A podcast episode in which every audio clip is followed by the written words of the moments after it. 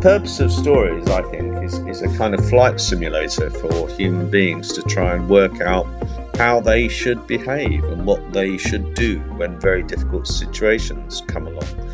Because what roots all forms of drama are really, well, choices, I suppose. You know, a, a, story without choices is, is a very dead story. And that's the thing that we find most difficult to negotiate when, as human beings, is we don't know what the hell to do because it's a very complicated world and we're very tiny creatures.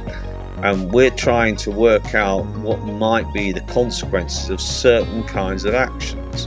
And to my, my mind, that's really what is constantly being played out in dramas, which is what would happen if. Welcome to the New Flesh Podcast, the podcast you deserve. My name is Ricky Allpike. Joining me once again is Mr. Jonathan Astro. Jon, what's on the menu today? Well, uh, I'm very excited. We've got uh, a, a, a, story expert with us today. Um, and, you know, this is part of our our push to get people interested in stories and reading and art and culture. I got to tell Ricky, I got to be honest with you, it's a it's it's a tough slog. It is a tough slog. I feel like people, and I'm talking to you, dear listener. I feel like some people are uh, the, the thumb is hovering over the skip button, and if you do that, then you're a bad person. and you should, you know, like T- take a break from the culture wars. I say, you know, just uh, I mean, just stop it. Just stop with Twitter and you know arguments about what is a woman for five minutes and whatever. I mean, yeah, I, I get it. I, I'm I'm with you. Yeah, what is a story? Yeah, let's do it. let's do it. Well, we always tell you the truth here at the New Flesh podcast, and the truth is that we need your help. We need you to leave us a rating or review wherever you listen to the show. We're also on YouTube, so please subscribe to our YouTube channel and leave a comment about a show you liked or perhaps one that you didn't. Word of mouth is also a very powerful tool, so please tell all of your friends. And finally, to our Uber fans, if you love what we do, you can send us a little cash via the Buy Me a Coffee platform. Any donation here is very much appreciated. Now, on with the show. Tim Lott has authored 10 novels and a memoir. The Scent of Dried Roses is a penguin modern classic. Uh, so, which blows my mind. Actually, having written a book with one of those beautiful green spines, I'm sure the inside's very good too, Tim. Uh, he has uh, been published in 16 countries and has worked extensively as a screenwriter. He's taught screenwriting for the last 10 years. Oh, sorry, writing for the last 10 years. He's taught at the Faber Academy, Guardian Masterclasses, the Novelry, and Brunel University, and has lectured at the University of East Anglia, the How To Academy, the Idler Academy, and the School of Life. He's here to talk to us about his new book on writing called Yes, No, But Wait The One Thing You Need to Know How to Write a Novel. Tim, welcome to the New Flesh. Thank you very much. And I think I should. I think that the, the interesting thing about the title of that novel, that the, the new uh, book, is that it has to be dramatized. So it has to be a yes, no, but wait. I think that's the that's the complicated thing about that title. You just can't give it. You can't give it out flat like that. It doesn't make any sense. Yeah, but so you got to try. Okay. You got to try again. Okay. All right. Yes. No. But wait. There yes, that's that's the title. Ah. So, so it so it only really works in an audio book sort of form. But totally, yeah, it's a disaster. It's just simply a, as, a, as, a, title. It's only when you actually speak it that it other people are going to butcher. Other people are going to butcher that way more than uh, I did. By the way, you're going to be at a Q and A Let's hope so. The next year, and someone's going to it's going to be said in like a Romanian accent. They'll be yes, no, but but wait. you're just going to have to put up with it. Yeah, well, maybe I'll maybe I'll let it go. You know, I don't know. I just feeling cantankerous today. Well, Tim, we, we, we have a final question that we ask all of our listeners, uh, but it the seems appropriate. A final question, yeah, but it, I know, but it seems appropriate to put it at the start of, of this particular interview. We would like to know what you're reading right now. Uh, okay, so I am reading. Uh, well, I, I I have ADHD, which means I have about ten books going, which I'm all fifty pages into at, at the same time. Um, so the answer isn't simple, but I'm reading the Western intellectual tradition by Jacob Bronowski, which that establishes what a clever guy I am, but I don't understand a lot of it. Um, but I always try to educate myself. I'm reading uh, Extraordinary Women by a 1950s writer called Barbara Pym. um, which I'm finding rather dull. Um, and I'm about to start reading this book by Willy Vlautin called The Night Always Comes. I'm a big fan of Willy Vlautin.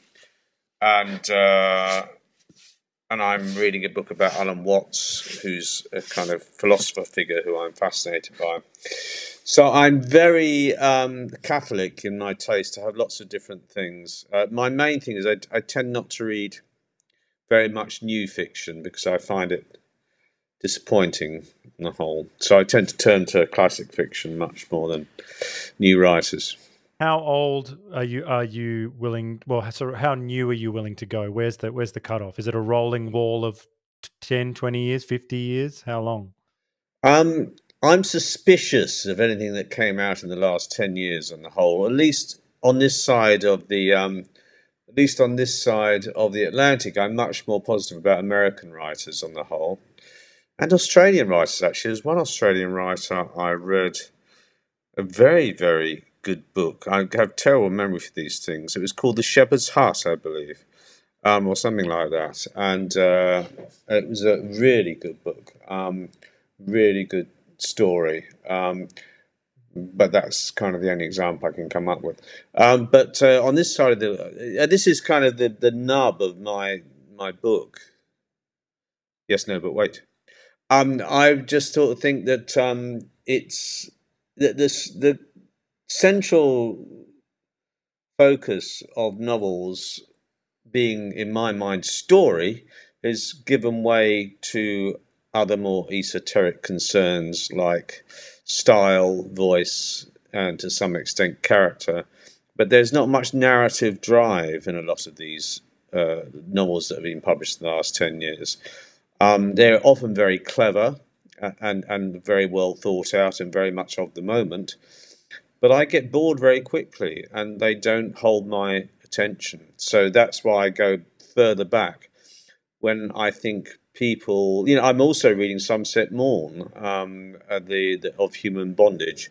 But the further back you go, that the more commitment there is to the craft of writing, to the craft of storytelling, to understanding what makes a narrative interesting, what makes it interesting for a reader, as opposed to um, interesting for the writer, which is quite a different thing.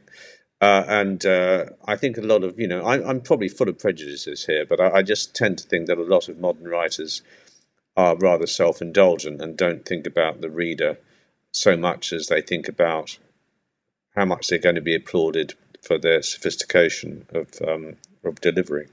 Well, you, the the book is loaded with fantastic uh, you know, quotations it, from other artists and, and thinkers who've wrestled with this this story problem. Robert McKee, uh, uh, David Mamet, John Yorke, just to name but a few. There's there's many many more. Uh, but but so what was your own specific goal? Uh, you know, because you've obviously read uh, widely in this field of of story. Uh, so you know, what was your particular corner of this of this battle? Well, that's very simple. It's it's writing this stuff for novelists. All those all those people that you mentioned write for dramatists and screenwriters. Um, and I'm a novelist, you know, and it's it's here within novel writing and fiction writing that this kind of canker of non-plot has has taken has taken hold. It's it's it's considered almost vulgar to think about plot, um, and uh, it's certainly not true in film and, and, and and TV series and, and streaming services, you know, there's a really high quality writing going on, uh, uh, uh, uh and there's no way they can get away with it. It's really just in literary fiction, particularly in, in Great Britain, that you're finding this, to me, sapping away of narrative energy. So I was really trying to import these ideas that I think screenwriters um, and dramatists are very familiar with, or should be, into the world of of of, of write, writing a novel. And I think one of the reasons that you know it's so neglected as a kind of craft in novel writing is that a lot of the editors themselves are not schooled in storytelling. They're schooled in literature. Um, and literature is a very different thing. They always seem to come from academic literature backgrounds, and they don't really focus on things like um, character and plot. They more focus on things like, well, what do they focus on? I mean, you know, rather esoteric literary theory quite often, which is all very well and good if you like that sort of thing, but it doesn't really help you write a book. And my my task, my project, is to offer practical advice, the emphasis on practical to how to put together a novel in in a in in a in as far as you can put together a novel, because a novel is not a machine, it's not an object, it's a, it's a, it's a organism that you that you have to grow. Um, it's not a it's not a, a Meccano set that you put together. Uh, craft is only a relatively I wouldn't say minor part of it. Has to be in there, but you know, knowing all the craft in the world is not going to get you a good novel. On the other hand, not knowing any craft at all is unlikely to produce a readable novel. So, what can a novel do that that uh, a a screenplay or a teleplay or uh, that can't do? You, do you know what I mean? How do you get that balance just right? So, we're going to ask you this at the very end about Cormac McCarthy. We'll probably talk about him, but you know, for example, I read um, uh, Blood Meridian, and I think that I feel like that can can't be filmed. That is a novel, and it and it feels like it gets inside my soul and my brain and my every, my bones. But then I read No Country for Old Men, and I think all that's missing is the scene headings from No Country for Old Men. It's so sp- yeah. spare; it could almost be a screenplay. Yeah, well, the thing is that if you're Cormac McCarthy, you can get away with all sorts of things because you're such a fantastic writer. You know, and that, that that's that's the point. You can also get away with it if you're maybe Anne Tyler or Karl Ove Um, you know, because you're, you know, your the quality of your prose is such, is so luminous, um, that it's true the plot doesn't matter so much. Um, but most people don't have that kind of quality of style. I certainly don't. You know, I mean, it's just very, very rare. And I think a lot of writers go in there rather thinking they can not have to worry about plot too much um, because their their prose is so dazzling. You know that um, that that they're going to.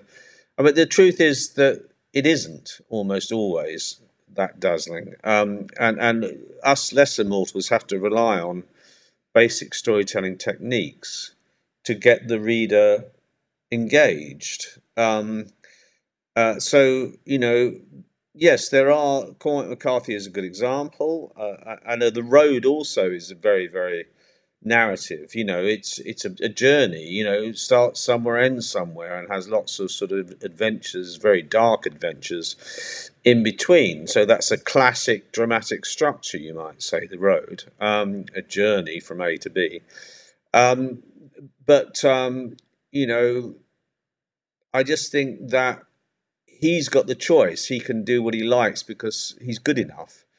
Um, but I think most people don't understand that you can ignore the rules, not that they are rules, they're principles. You can ignore them if you know that you're ignoring them, if you know what you're doing, if you understand them in the first place.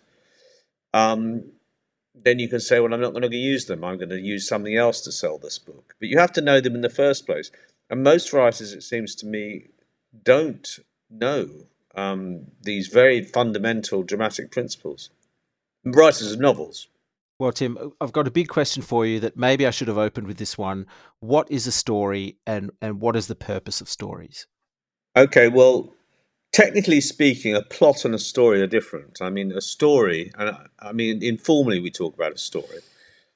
Technically speaking, a, a story is, is, well, if your children come home from school and tell you about what they did at school today, you know, they um, tripped on a on a brick and grazed their knee, and then there's someone gave them a sweet, and then Jenny was not nasty to them, and then they they got her given a pretty picture.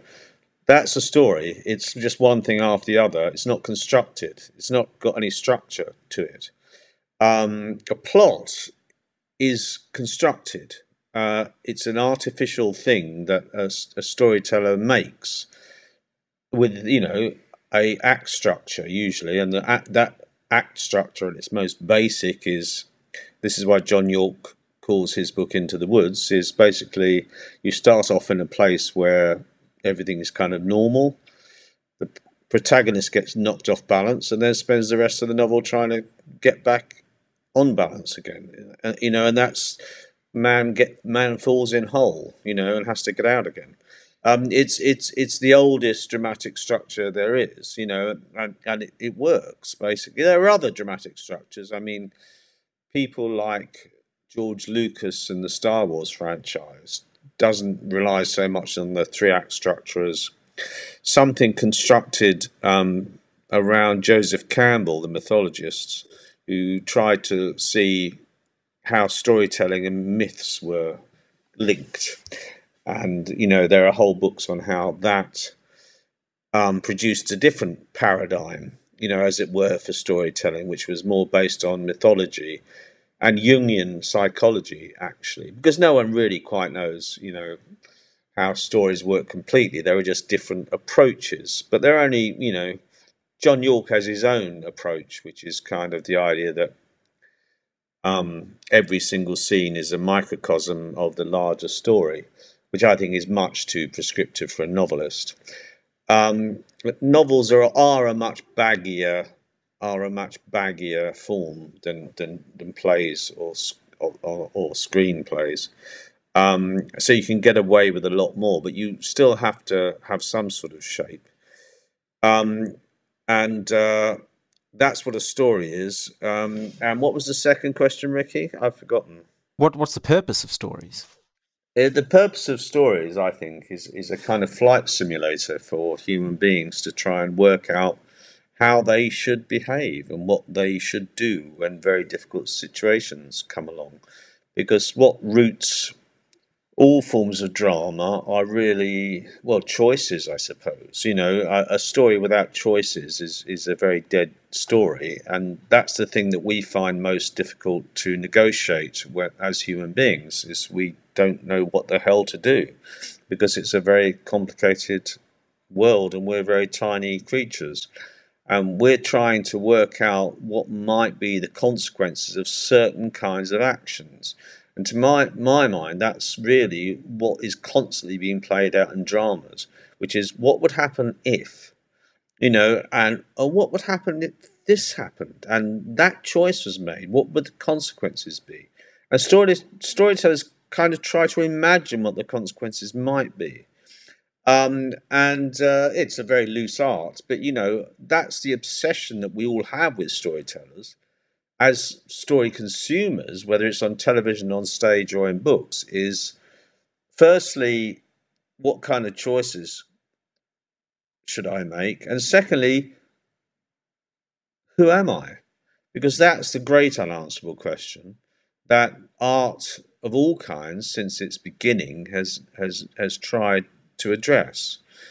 Um, and really, all great stories are stories of who is this person? um, w- what do they appear to be and what are they underneath? Because, you know, a person comes from the word persona, which means mask.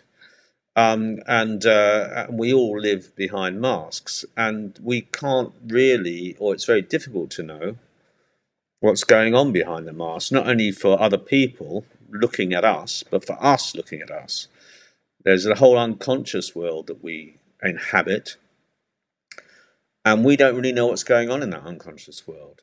Um, and, and, part of the job of the story is to try and give us some signposts or pointers, you know, and, and try and say, well, this is this is some signposts within the woods, shall we say, that we're we're all lost in to some extent, because life is very mysterious, and storytellers just try and maybe help you orient yourself a little. Do, do you think that, that, that the ability to tell stories has sort of helped the evolution of the human race?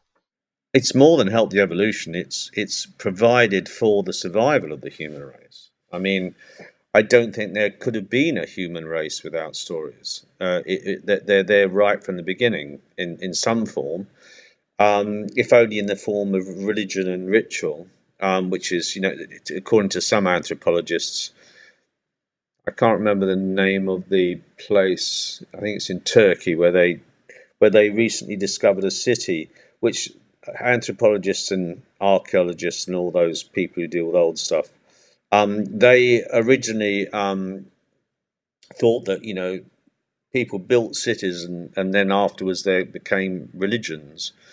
But uh, this site in Turkey seems to indicate the opposite that people created.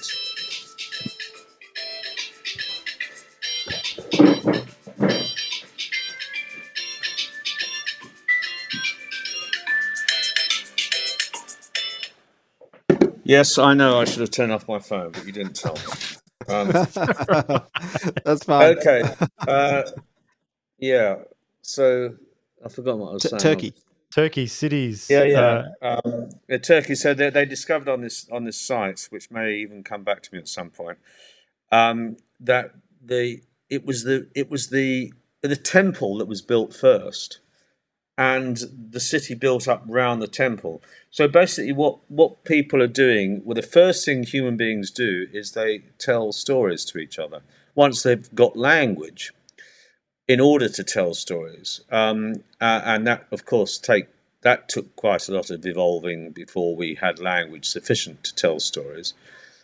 I mean, John Yorke has a uh, not John Yorke. Um, Robert McKee has a, an interesting theory, which I, I'm sort of inclined to go along with, which is that um, when human beings became self-conscious, I don't know how long ago that might have been. Um, whenever it was, a few million years ago, uh, they would have um, they would have been faced with a very uncomfortable fact, which no other animal had to face, which was that they were mortal, they were going to die, and that's something that um, no other animal, you know, animals scamper around, they suffer, and they they they they, they suffer, and, or, or they don't, but they don't think about it. Um, whereas we kind of have foreknowledge. We can see into the future, and in the in that future, we see the thing that all animals are terrified of, which is death. Um, and therefore, we uh, we have to find some antidote to that, and the antidote to that is story. In the original form, would be the story of the gods and the story of uh, you know how we're all going to be okay after we die um, that might be the original source of story because it's a kind of psychological survival mechanism. Um, and without that, we simply would be too terrified to survive because we would be faced with our own imminent departures. And, and that's something even to this day. There's a rather wonderful book called um, The Denial of Death by Ernest Becker which suggests that the, all the all the um all the civilizations that have ever been built are all built around the denial of, of death and trying to escape this reality. I'm getting rather deep than I want to get here, but um, it's um, it, it strikes me as quite convincing, uh, uh, uh, and certainly we've reached peak moment in that project now, in the 21st century, when we spend all our lives incredibly distracted and uh, running around at 100 miles an hour, never really having a time to think about anything. Um, so, uh, books, perhaps, I mean, you know, because novels are ancestors, you might say, of myths. Um, uh, that they, that you know, they're not myths; they're made-up stories, but they aspire to be myths. That is, they aspire to be universal. They aspire to tell us something about ourselves that we cannot tell in a literal way. That's why novels are not lectures. They they are trying to say things that cannot be said in a, in a lecture. They're, they're or a non-fiction version. They're poetic truths, um, and you can't actually put your finger on them and what they mean. Uh, you know, what does Hamlet mean? Um, well, lots of people have lots of ideas about what Hamlet means, but the point is, it's trying to reach towards some conclusion um, that we can't, oddly enough, put into words. So we put it into images and symbols and actions. And I as I often say, the, the, the grammar of storytelling is not words, it's actions. It's what people do that we find compelling, not what they say. It's funny you should bring up Hamlet. I, I, uh, I just think that it is it is the most staggering piece of art. I can't I can't believe that a human being wrote this thing.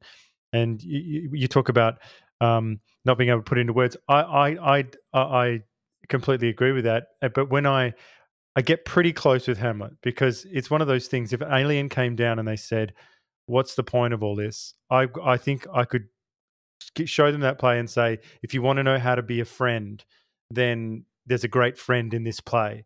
If you want mm. to know how to be a great a great father, you know, uh, uh, and how to be a great son, how to be a great king, um, you know, uh, what happens if you mistreat women, you know, like like if you, it, it it comes so so close to all the most beautiful things, uh, and and it's I just I can't wrap my head around it. Yeah, I mean, if he'd just written that one play, you'd just think, "Wow, that guy's a genius." And he wrote. That's right. He knocked wrote off a few others. others. Wrote twenty-two others, whatever it was. You know. Yes. I mean, that's the extraordinary uh, thing. Uh, but yeah, I agree with you. It's an extra. But then he wrote quite a few extraordinary. I mean, obviously, you know, um, Hamlet was just one of his great plays.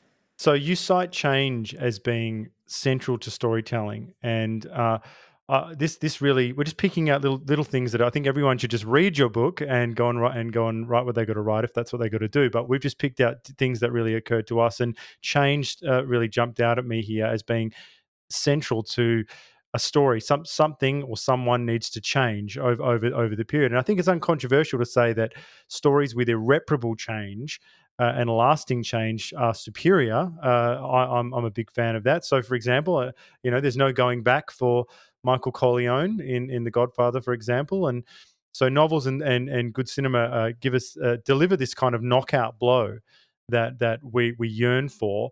So maybe you could talk about change, but the, the, the, the spicier part of this, the question is, what's your take on this shift towards episodic television and movies about multiple universes or straight up sequels and reboots? Uh, how can we experience the cathartic rush that comes from experiencing this change that we want to see, uh, this irre- this irrevocable change, uh, if the storyteller always has this ace up their sleeve? That's a very interesting and complicated question.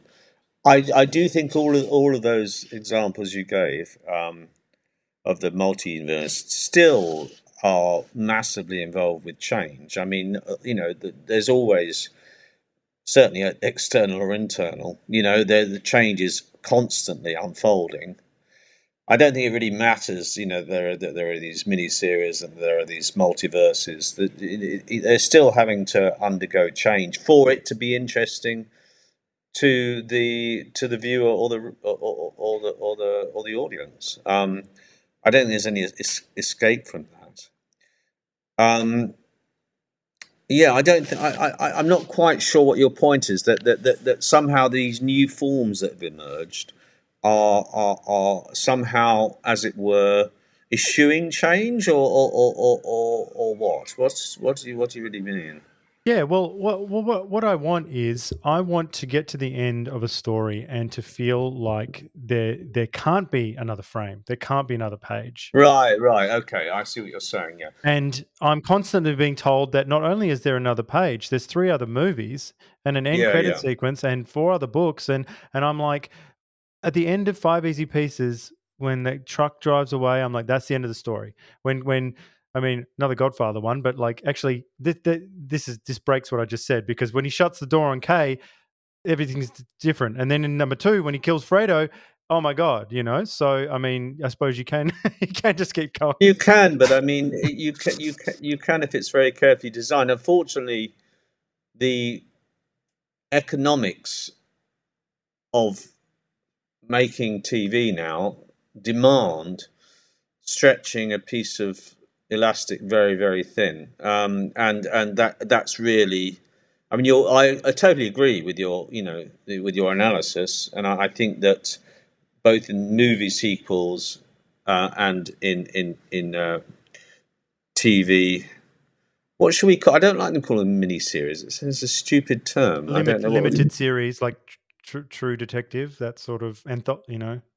Yeah, anthology, limited series. I know TV series. But they, they, they, they occasionally can. You know, I think True Detective may be a good example of one that does quite well carry on, really hitting good quality, and they give enough time to it. Um, Fargo is another one. Um, but uh, on the whole, they're milking the cow for a few more quid. You know, and that's that's not going to produce good television um, uh, or film for that matter. So you know that's a that's a real but you're right you know at the moment a story ends is when no more change is possible like you say. Um, and um, and, and- and when you're constantly sort of you know well that's why they go into backstory or go forward you know they do anything to sort of get another another inch out of the, out of the story.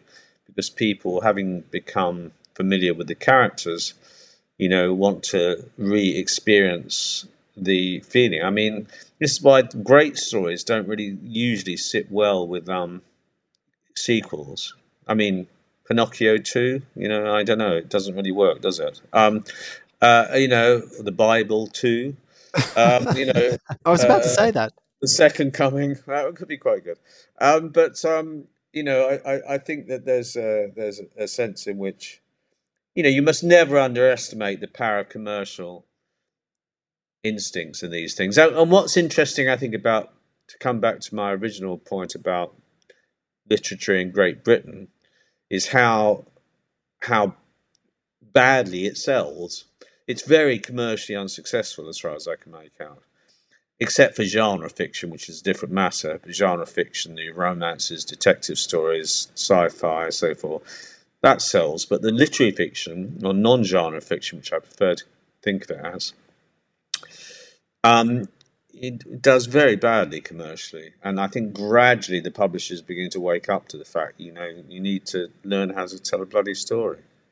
Can I just say one thing before we continue? Because um, uh, you mentioned my book a little while back, and at that point, before I took off on some other tangent, um, I just wanted to say that the stuff is in there is is in my. Um, I give all these lessons on Substack, so I I wonder if you would mind if I just mention my Substack uh, line Sure. because all this stuff is is there, and I'm always keen to harvest any uh, new members of the community. So if anybody wants to join that community, it's at tim- timlott.substack.com. Um, and that's where you'll find all my lessons and teaching and mentoring, and it's free partially. Um, so um, that's my plug out of the way. Um, so carry on. Uh, Excellent. Well, we'll we'll, we'll include uh, a link to that in our show notes for, for anyone who's who's interested. Uh, now, Tim, I, I have another broad question for you.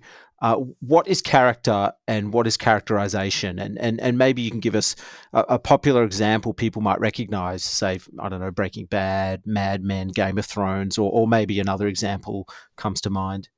Yeah, well, characterization is is really the superficial aspects of, of somebody, what they look like, their kind of personal, superficial history, what school they went to, um, and maybe some of their sort of obvious on the surface characteristics. You know, maybe they've got a slight tick, or maybe they are, you know, quick to anger.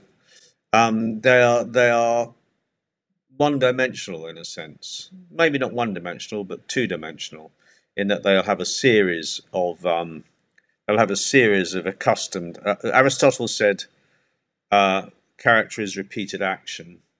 So it's basically the things that we all do, you know, in a recognizable way that make us who we are. Um, from the the rhythms of our speech, whether they, we speak fast or slow, whether we're, aggressive or passive. All those things are are part of you know characterization, and there's you know Tom and Jerry are characterized. Um, you know they're purely they don't do anything but be Tom and Jerry. They don't ever change, um, and that's fine. You know I've got no objection to these characterized you know, most comedy characters are, are characterized. They're very superficial. They don't, you know, uh, Larry David and Curb Your Enthusiasm never changes. He's just always Larry David, you know, and that's that that that's he's characterized in, in, in some senses, you know, as, as someone who is speaks brutal truths and is um and is gets into trouble for it. Um, you know, so characterization is fine, but as you say, in great stories, we're seeing underneath the the persona, the mask, we're seeing a burrowing into what a person really is. Um, we certainly see that in Breaking Bad, since that's meant, since you mentioned that. I mean, Walter White starts off as a sort of mild mannered chemistry teacher who turns into this total monster. And what the whole story of Breaking Bad is watching the process of him dismantle his persona and, you know, reach deep into his character to find this power hungry, cruel person who'll do anything, despite the myth he creates for himself that he's doing it all for his family, um, which is bullshit. You know, he's doing it because he loves power. He discovers that he loves power. You know, and and um, he's up until you know at, at the beginning of the series, he he he just thinks he's a ordinary Joe. You know, like any other ordinary Joe who's quite nice and inoffensive, and he discovers that he's not that at all.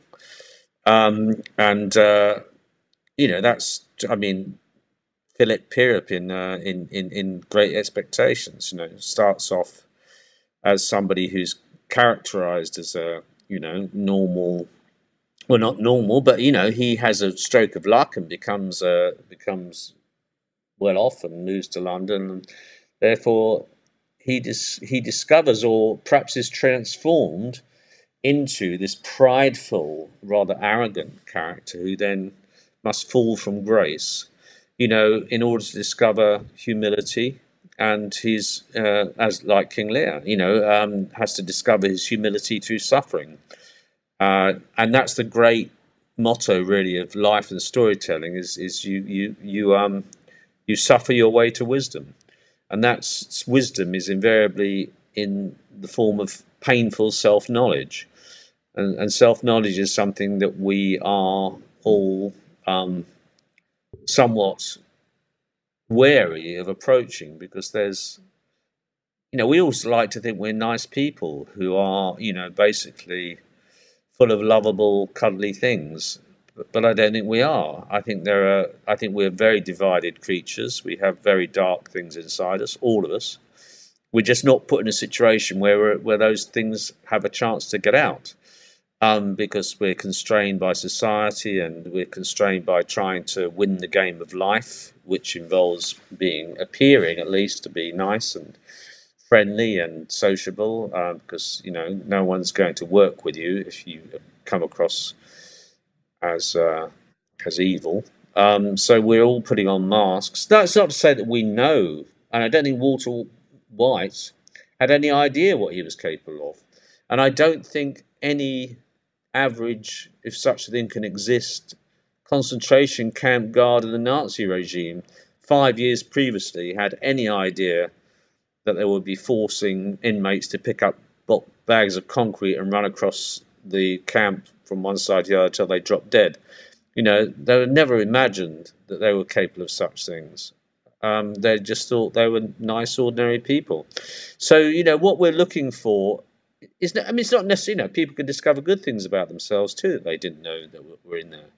Um, the point is, it's a, it's a, it's a process of mining. And I think a lot of the fascination of storytelling comes from that process of a character discovering or trying to find out who they are. Lawrence of Arabia, you know, is all about who this character uh, T. T. T. Lawrence was, you know, and, and there's a, there's a great moment very clearly when it's very clearly stated when he finally comes to, I think he's ridden across the desert against all the advice of wiser counsels and comes to, is it the Suez Canal? I can't remember, a canal anyway.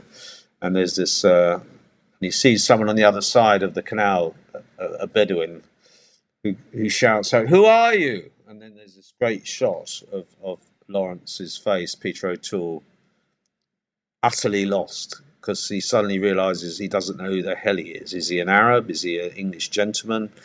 Is he a cruel murderer? Is he a, a, a peaceful man? He doesn't know. And the, the, whole film is about this is very well explored in Will Storr's book, The Science of Storytelling, in which he talks about uh, Lawrence of Arabia at great depth. And I thought it was a brilliant analysis, actually. But that's all about trying to understand who this very complicated man is, and we're all very complicated. You know, we may not think we are, but we are. You know, and um, and, uh, that's uh, that characterization. I, I, is that the question we're on? I've quite forgotten character and characterization, but I mean, you know, the idea that um, you know it's all about trying to find out what it, your blind spots, and I think constructing a story is very much partly about trying to find out who your character's blind spots are, you know, and then exposing them um, because we all have them. Um, yeah, I'm just trying to think of. Uh, I, I, mean, and contradictions, of course. You know, um, someone like Tony Soprano is is probably the most contradictory character in storytelling. You know, he's he loves women, he hates women, he wants to be a mob boss, but he wants to be a tender father. Um, you know, he's he's he's he's got. I mean, this is why he's having all these blackouts because he's so full of contradictions, so many um, things that he has to be simultaneously. He, he can't be. Um, uh, you know that he's breaking down, and that's what's fascinating watching him struggle with that. Same with Walter White, you know. And they're all keeping secrets. I remember there's a point when I was watching The Sopranos, Breaking Bad, and Dexter about the serial killing um, mm. sort of police. And I thought, what are they, why am I, why am I so compelled by all these three characters? And I thought, and, and then I then I thought, well, what it is is they're all spending the, all their episodes keeping secrets from from the people around them and that's a very powerful thing in storytelling is, is the keeping of secrets and watching people as they try and hide uh, hide from from others hide themselves we have that in Mad Men as well. The pilot is all about uh, Don, you know, shockingly revealing at the end of the pilot that he is married. Uh, the whole entire pilot, you think that he's this playboy in the city, and then the reveal at the end that he's got a, a wife and children is so shocking. And then the whole the whole that that that series is so brilliant the way it plays with identity and because he's not really Don Draper. He's he's Dickie. He's someone else who stole Absolutely. He, do, he doesn't know who he is, or if he does know who he is, he's, he's terrified right. of who he is. You know, and um, it's very good on on on, on you know. That, again, that's all, all built on the secret of who Don Draper is, and he doesn't know who he is. I mean, that's what provides the the the, the fuel for that story. You know, um, it's it's very probably a, sometimes it got a little too subtle for me. I would often get to the end of an episode and think, "What did I just watch? And why was it there?" you know, it, it, it, was it was so subtextual. You know, it was like literature actually. But what I was convinced of, and this is uh, something I'm not convinced of often when I read books, is there was something there that I needed to understand, and the failure was on my part, not on the storyteller's part you know, and if I wanted to go and think about it enough, I would be able to understand what that storyteller was was getting at. Um, and I think that's you know you've got to have that faith in your writer. And there was something that happened in academic studies probably 50 years ago, maybe um, with the French intellectuals. They they uh, have you come across the death of the author? The idea, I think it was Derrida, or was it, I can't. It said, you know, the author doesn't really matter; it's the reader and what they make of the text. And I think that's utter rubbish.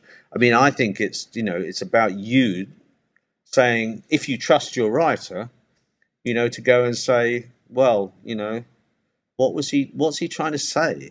And I know there are exceptions, a bit like you know Shakespeare, who's capable of so many interpretations but that's that's the dramatic art, and that's a slightly different thing. They're, they're, that's slightly different from writing a, a novel. You know, I think a novel you have to give respect to the to the author, and you have to trust them that they're trying to they're trying to say something to you without saying it, and you've got to try and work out what it is. And the only reason they're not saying it is is because it cannot be said, um, not directly. You know, it, it, in the same way that you know what what's Hamlet about. I don't know. You know, but I know it's about something very very important and I know that it's about death, and I know it's about uncertainty, you know, and I know it's about choice, and I know it's about well, so many things, you know, but but it's about something. And what I'm trying to say to writers is, you know, you've got to be writing about something. Otherwise, you're not writing anything at all. You're just writing a series of vignettes. And, you know, I'm not particularly interested in, in vignettes. Well, there's a perception out there that that artists and, and writers and, and even composers just kind of sit around and wait for inspiration to strike them. H- how much structure should there be to the practice of writing, do you think? Well, that's a very good question and not an easy one to answer. I mean, I'm very lucky in that for some reason, I mean, I was, I, I was, you know, I don't have a literature degree. I come from a I'm not very well educated. I come from quite a modest, less than modest background.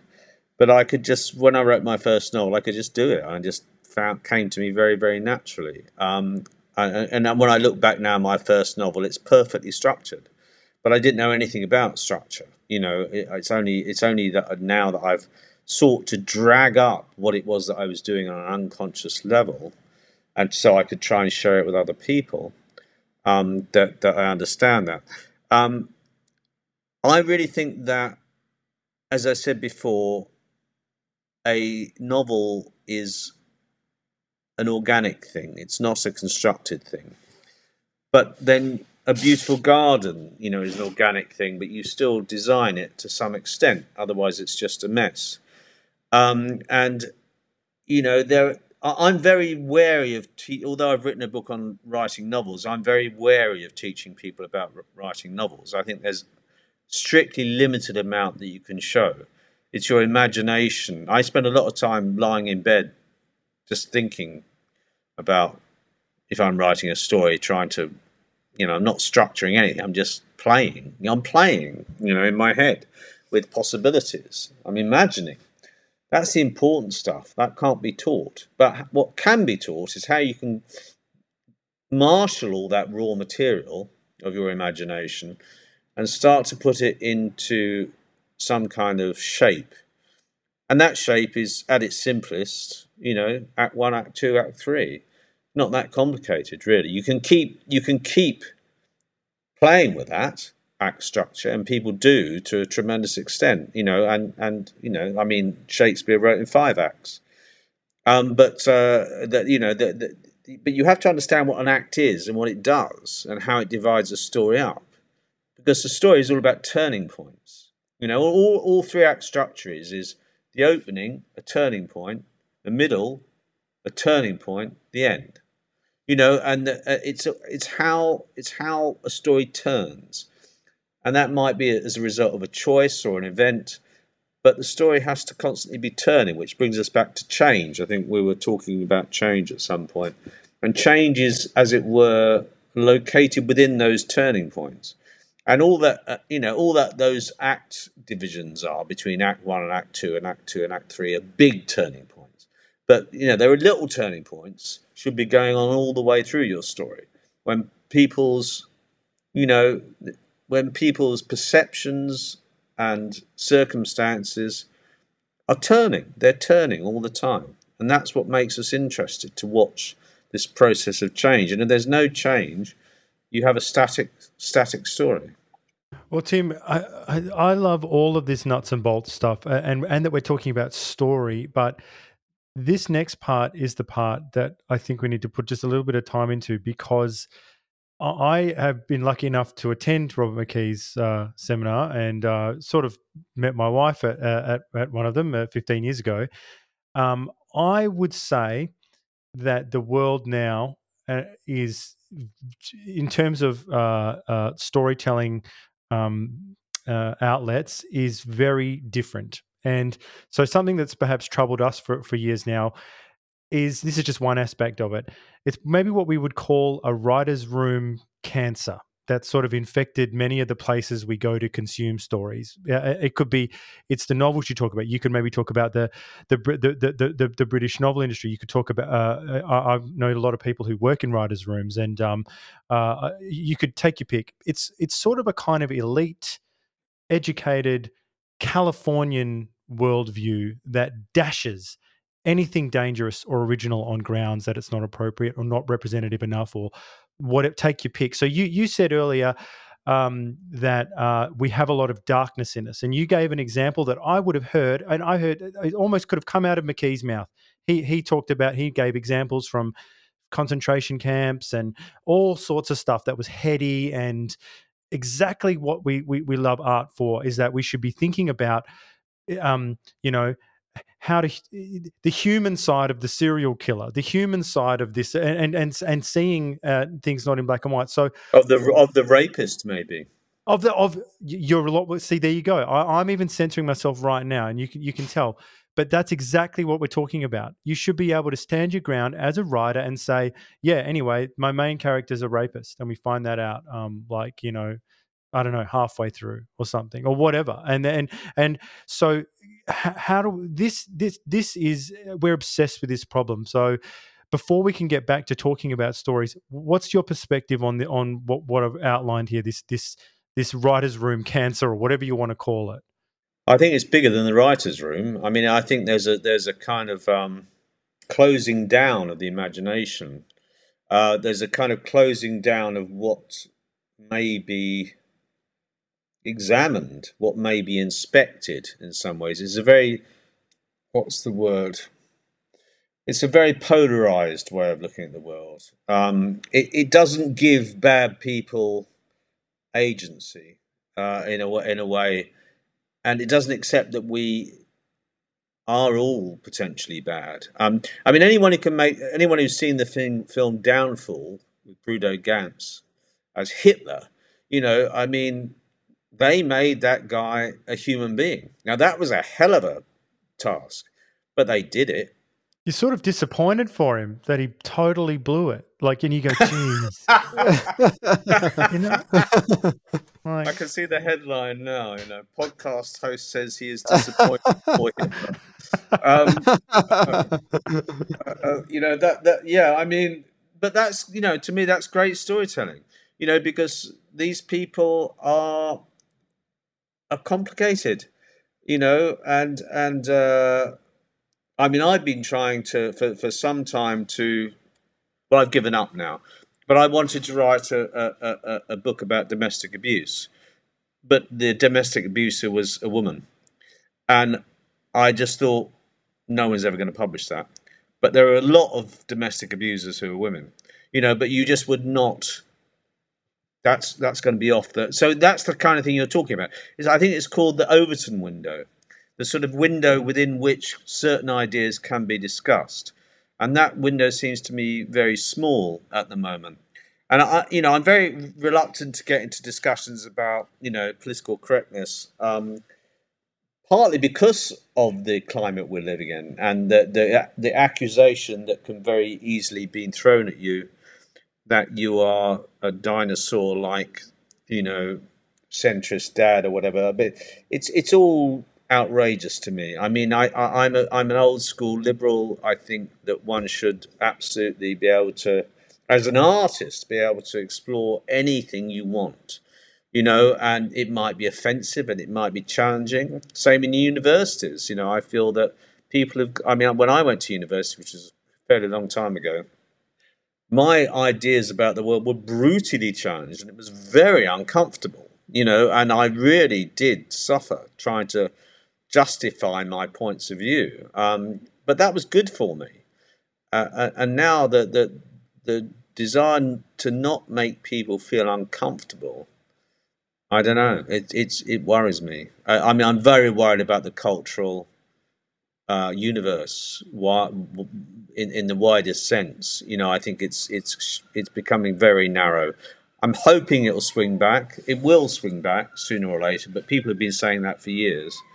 And there's still very good storytelling within those parameters. Um, uh, but I would just wish I could watch something a bit more scary, and I don't mean scary in a horror film, mate. Something that's going to disturb me, you know, and, and say, you know, yeah, you know, there are women abusers, there are, you know, rapists are human. I mean, you know, everyone's a human being. Hitler was a human being. You know, it's it's it's, it's this exploration of turning everything into a Victorian melodrama strikes me as a backward step. But but but this it's interesting because the the uh, the politics. I mean, I think we're all in a unity ticket. I'm I'm a lot more interested in art, and I just don't think that the the politics is is is is is so oppressive right now. But when people say this thing of like, I don't know, the, the I I just think objectively that if we just talk about aesthetics, there was better art being made a little while ago. Do you know what I mean? Like, like I know, I just know it. I, I'm, I, I, there's not a lot of portfolios that I that I know in this world. There's so much I don't know, but I tell you what, I've I've seen a lot of movies and I read a few books, and I can tell you objectively that you know that that even the '90s was vastly superior to what we see now, embarrassingly. And because I remember at the time, around about two, the year 2000, I was like, "Geez, man, what a what a what a terrible time this was." But but but, but it, you know, in terms of art. But now you look back and you go oh my god, like Trainspotting or Infinite Jest or Pulp Fiction or it, I mean, just take your pick of Mike Leigh's Naked. It doesn't. It doesn't matter. Like, like. Uh, where, where, I mean, think about Naked. Uh, this, uh, which is a a, a masterwork. Like, uh, the the lead character is basically a rapist. You know, mm. like I mean, that's what people would hang on to. But it's but at the end, I feel everything for this character. I uh, my I I hate him. I love him. My heart hurts. I'm sad. I'm I'm overjoyed, and I just can't even imagine that even Mike Leigh himself would be able to walk into anywhere now and and pitch that and get it across the line. And it's dreadful. Well, culture kind of died in the 20th century. It was that was the last. All that we do now is plunder the 20th century for our ideas. You know, in the 21st century, and you know, there's not much left of unique. You know, we're we're still obviously the Marvel and DC universe is an obvious example, but there, you know, but from the Lord of the Rings back, I mean, everything is basically been stolen from the twentieth century. Um, we're not really coming up with much. There are a few exceptions. Charlie Kaufman is my hero as, as a writer who produces remarkable pieces time and time again. And you come across a film now and then, and you think, "Wow, that's you know that's special." Um, but the mainstream um, is is not exciting me very much. I, but I mean, I'm more, you know, I see more good TV than I read good books by a long way. Films, not so much. So I, mean, films. The film is fair. The film industry is fairly barren at the moment. I think.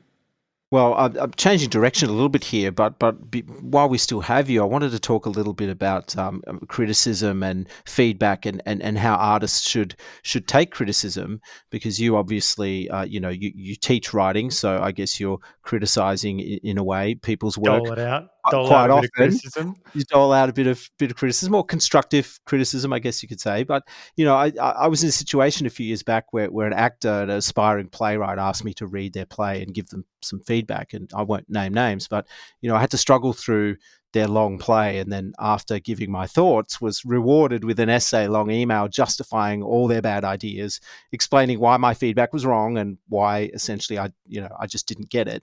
So, you know, what what should people do with constructive criticism, and and do you think most people out there they just want validation? They, they don't, don't don't even want the feedback. Yeah, no, I sympathise with you with your friend and the um and, and I mean, this is I'm faced with this all the time because I read people's manuscripts, you know, on a, on a weekly basis and have to feed back to them.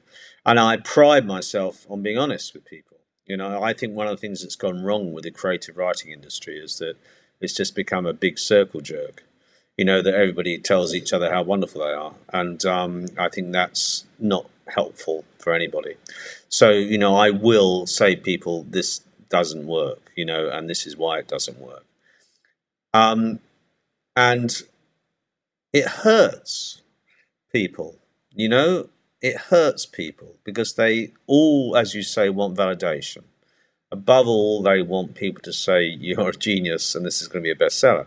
Um, but that's, to put it mildly, that's rare. Um, mostly, I think that the trouble is because of this sort of whole idea of anybody can do anything culture, you know, we can all be geniuses. Just look within and look at the amazing person you really are. Well, most people aren't that amazing, are they? Most people are fairly dull. And um, the the reality is that that um, very few people can write a decent novel. However, they can learn to be better storytellers than they are currently. And that's all I ever offer people is sort of say, well, you know, if you work hard and think about these things, you can improve what you've written. Um, but you know, it's it's uh, yes, I do think people. Of course, they want. I want validation. Everybody wants validation. I mean, that, that's that's that's only human. Um, and uh, there are plenty of creative writing teachers who are also willing to give it. Um, because, well, why wouldn't they? They've got the money. Um, it feels good to give validation. Oh, this is great. You know, it's got a few th- few problems that I can, you know, you can sort out. But uh, really, you're doing great that feels nice. Feels nice for you. Feels nice for the person who's submitted the work. You know, having to say to somebody, you know, one of the most awkward questions. I remember a very clearly one interview I had with a, a very nice woman, not a terrific writer, way back five or six years ago at least. Um, and they, I was meeting them in a cafe, and they said to me, you know, what, what, um, what? Uh, look, Tim, I want I want you to know. Do you tell me the truth? Do you think I can do this? Do you think I have, I have it in me? Oh no! And um, my answer, I'm trying to remember my answer, but it was a very awkward moment. And I said, "Well, something like I think there are probably better ways you can spend your time, given given given the amount of awful competition there is in the markets, you know, and." Um, you know, I, but it is, it is, it comes up time and time again. And it's coming up right now. I'm reading a manuscript that I'm struggling with greatly, a rather too long manuscript um, that um, that feels even longer than it actually is. Um, and you know, I've got to meet the author who is hoping that I'm going to tell them it's a really good piece of work, and I'm going to have to inform them that it isn't. Um, and that's going to be awkward. But on the whole, the people who come to me, at least, either give up the moment I t- say to them, you need to do a lot of work. And, I, and probably 30% of people on the first meeting out of 10, I, I sell my mentoring te- as 10 meetings. Probably 20 to 30% just walk away because they can't deal with the fact that I haven't said they're they're great. Um, and you know, but eighty percent take it on the chin, very in a very grown up way, and they're the people who've got a chance of becoming writers because they can listen. And and it's really hard to listen, you know, when you're when you're trying to learn to write because um, it's complicated. It's very complicated. It's very complex, and people have got this sort of vague idea that this ridiculous idea that everyone can write a novel. I mean, yeah, everyone can write a novel, a very, very bad, bad novel. Everyone can write a very, very bad novel. Um, it'll just be very, very bad, you know. And um, but to write a novel that comes close to publishable quality is extraordinarily difficult. It's like you know, it's it's really, really hard. And if you think otherwise, you know, well, you know, do you think you can conduct a symphony orchestra? And you know, I mean, do you think? I mean, it's it's a it's a real complicated. Not many people can write novels. You know, I mean, one's confused sometimes because the only people who seem to get publishing contracts nowadays are celebrities who knock out a novel. Um, and I don't know how that works really. Um, I presume I presume a lot of them have ghostwriters, but then they inevitably sell you know huge amounts of copies. Um, but they seem to be the exceptions to the rule that celebrities can write novels. Um, but something funny is going on there, uh, and I, I, suspect that, as I say, they have a fair amount of professional help in drafting their stuff, and it sells because they're celebrities. Um, but yeah, I mean, how do you cope with it? I don't know. It's a, it's an ongoing problem. I very very I understand very profoundly how much writers have got invested in their work. And that's why I often say that creative writing has become like a branch of therapy in many ways. You know, people come to it to tell their stories, um, and, and and they want their stories validated, because often often these stories are very are very uh, autobiographical. Do you think that sort of autobiographical element to writing now, you know, has that got something to do with the, the sort of broader oppressive culture we were talking about, where there's this idea now that you can only talk about what what your direct experience, what you have experience with, like you know, stay in your lane, sort of sort of thing, which which only really lends itself to memoir, really, doesn't it? Yeah, your truth or my yeah. truth, you know. Um, well, you know, it's it's fair enough. My truth is fair enough. You know, I mean, I think that, we we've all we, uh, each of us have only got our truths. Um, we've only got a limited amount of processing power as, as human beings. Um, but having said that, you know, firstly, your truth isn't really your truth because you haven't thought about it enough. You know, and um, and and and the truth about who you are is much more complex complicated than than than you believe it to be. And therefore, if you're going to write, for instance, a successful memoir, since we mentioned memoir, um, you have to be asking yourself a lot of very uncomfortable questions about who you are in order for it to be interesting to a reader. Because they you know they have got to go on you go on that journey with you as opposed to just laying out the things that happen to you in your life which is unbelievably dull unless you know you're you know a huge superstar in which people will eat that stuff up but i mean not if you're joe schmo from um, Nowheresville. You know, I mean, you've got to have something to, to say and to investigate, and that will usually be your um, well, your shadow, you might say, the things but you Tim, don't, don't know. Don't you think the question? There's a there's a line I think of from the making of The Shining where Kubrick says at one point he says, "Yeah," he goes about a take that he just saw. He said, "It's real, but it's just not particularly interesting." So, oh, yeah, I, yeah. I think that's a, a brilliant what why do these people i think most people need to why are we afraid of delivering that that that that advice which is or no it's not even advice it's just it's a question it's who cares? Like you know and and oh, there's so many writers who can answer it brilliantly with their with the work. I read it and i go yeah I, you know who cares? I care. I read it and it was amazing. It's you you got it. You you just you know it might be particular to you it might not be it doesn't matter but uh, but but there's so many people who um, I feel uh, uh, in, embarking on this adventure uh, and are frightened to ask them that because you should ask yourself, right? Shouldn't you say, "Who cares?" and then go and then if you've got the answer. Absolutely. Although that can cut both ways. There's lots of people who don't ask themselves the question, "Who cares?" and should do. Then there are people who are good writers who ask themselves the question, "Who cares? Who's going to care about my story?" And actually, it's a more interesting story than they realise um, sometimes. And certainly my favourite title for a book of creative writing, I can't remember who wrote it, um, is called Nobody Wants to Read Your Shit. That's Pressfield. Um, and I think it, Pressfield, yes, Pressfield. Pressfield, Steven Pressfield. That's right. Yeah, I mean that is that that just says it all. You know, I mean, nobody wants to read your shit. You know, and you and, picked it out you, because I've got this Spartan attitude from Pressfield. I was just, it's like absolutely. no one cares. Steel yourself, get your shield out, point your cannon He's towards so yourself. Right get out. Absolutely. I, I agree with him entirely. You know, you can't try and steal eight hours of somebody's life with your boring inconsequential book. You know, you've got to give them something in return, you know, for that irreplaceable, irrepress, irreplaceable eight hours of existence that they're giving over to your book. You know, so um, I absolutely agree with you. I mean, you know, and, and the, the question is, you know, and the question I try and address is how do you make people interested? Because if they're not interested, they're being cheated at some level. Well, Tim, I want to give you the final word uh, on on the book, on the discussion, on anything we've left out uh, today. So, yeah, go for it. Uh, okay. Um, so, what is my takeaway with writing?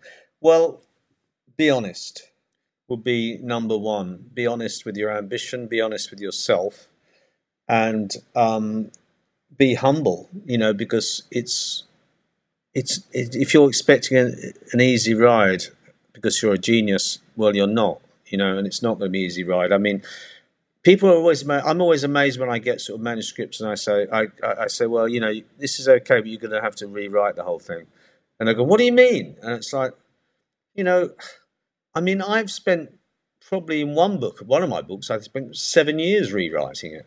You know, it's just like, but they kind of get shocked, you know, that you ask them to re- rewrite it once. Writing is is rewriting, you know, and you have to write and write and write and write and write, uh, and uh, it, it's also quite boring a lot of the time, and it's it's vexatious and frustrating and upsetting. And again, this myth has taken root that it's you know writing is fun, you know. Um, well, it is fun if you're an amateur and you want to go to your local writers group and everyone tell you how. I've been to enough writers groups to know that everyone tells everyone else how great they are, even when the stuff is appalling. Um, you know, people will still sort of big up the person and say, "Oh, this is such an interesting piece," and and that you know that's what people mainly go to writing courses for. But that's why they shouldn't come to me. Uh, if if if if you want to be taught writing, and I do mentor people, on a one-to-one basis, though I am quite expensive. Um, but um, I do do it, uh, and uh, but don't come to me if you if you just want your ego tickled. You know, I can try and teach you how to write, but it's not easy, and it takes a lot of inner toughness, and that's been true for writers throughout the ages. You know, writing writing is always a struggle. It always has been. It always will be, and you know, although I can offer some help with my book in, in, very limited help, finally it's down to you. And in that sense, you know, I'm not about the death of the author. I'm about the rebirth of the author. You know, it's about it's your job, not mine. You know, to write a novel, to write a novel for you. So that's my last word. Well, the book is called Yes, No, but Wait. Very good. Oh, my reading was better than that. Yeah, oh, okay, come on. whatever. Sort it out. uh, is it is is it available on on audiobook or just physical? That's a very good question. I haven't even checked. I mean, I don't know. You know, um, uh, hopefully, if it's not available as an audiobook, then um, I might record it from my Substack. Um, but it, it probably uh, it probably will. Most of my well, all my books are available as audiobooks. Um, but I've got a new publisher with this one, so I don't know what their shtick is. But I, I imagine it is. Um, but because uh, you're in, a, I, I don't know if it's when it's published in Australia. To be honest, um, I believe uh, I'm going to take a stab and say I reckon it's it's early August. Okay, good. Well, it's a while yet, but you know, in the meantime, if you come to my Substack page, there's lots of uh, there's lots of material on there that is in the book that you can use. Okay. So, thanks so much. Um, I enjoyed that very much. Really nice, in depth conversation.